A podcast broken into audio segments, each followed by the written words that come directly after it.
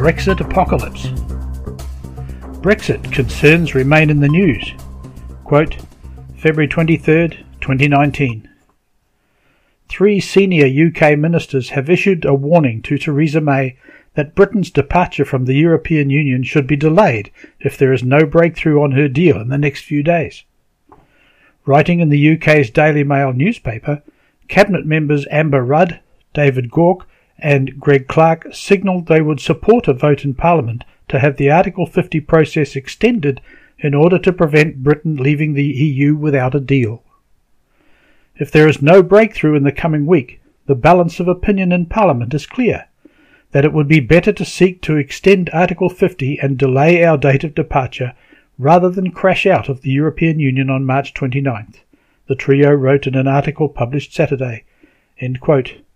And that's from CNN.com. The German news group Deutsche Welle had the following from a link it called The Brexit Apocalypse. And it's headlined, quote, Do EU and UK face Brexit or the Last Judgment?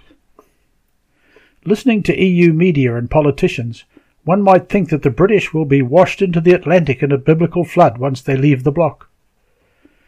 Nary an aspect of Britain's approaching secession from the European Union has gone uncovered in this endless succession of analyses, commentaries, and reports.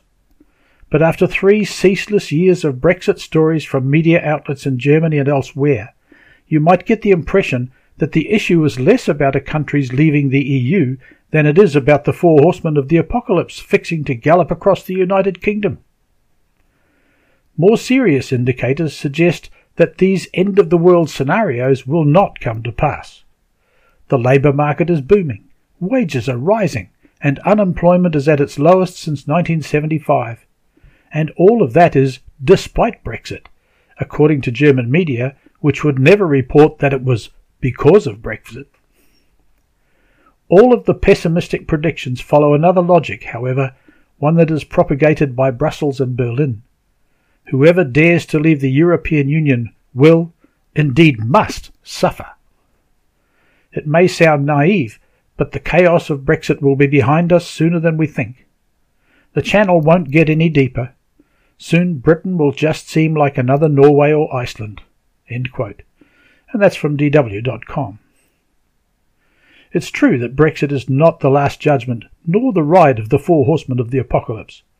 It's also true that the EU wants the UK to suffer. But it is naive to think that Britain will end up just being thought of like Norway or Iceland are now thought of. For more information on Bible prophecy, go to cogwriter.com. This is John Hickey for Bible News Prophecy Radio.